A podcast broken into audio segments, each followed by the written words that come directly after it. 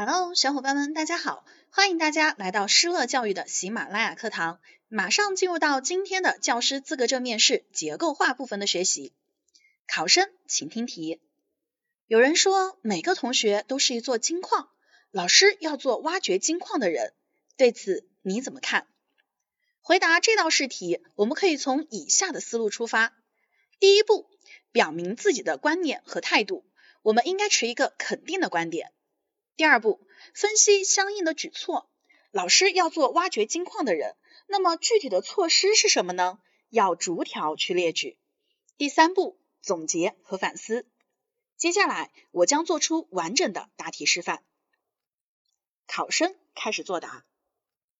这句话非常形象的说明了老师和学生之间的关系。每个学生都是深藏在地下的金矿，老师就要做那个挖掘金矿的人。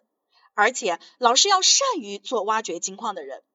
具体的措施，我认为可以从以下几个方面来进行。第一，要持有正确的学生观，不抛弃、不放弃任何一名学生。要认识到学生是发展中的人，具有发展的潜能，接纳他们的错误和暂时的不足。第二，要善于发现学生身上的闪光点，做一个从多角度透视学生的有心人。多维度发现学生身上的优点。第三，教师做挖掘金矿的人，在教学中要注意方式和方法，注重我们教育的启发性教学原则。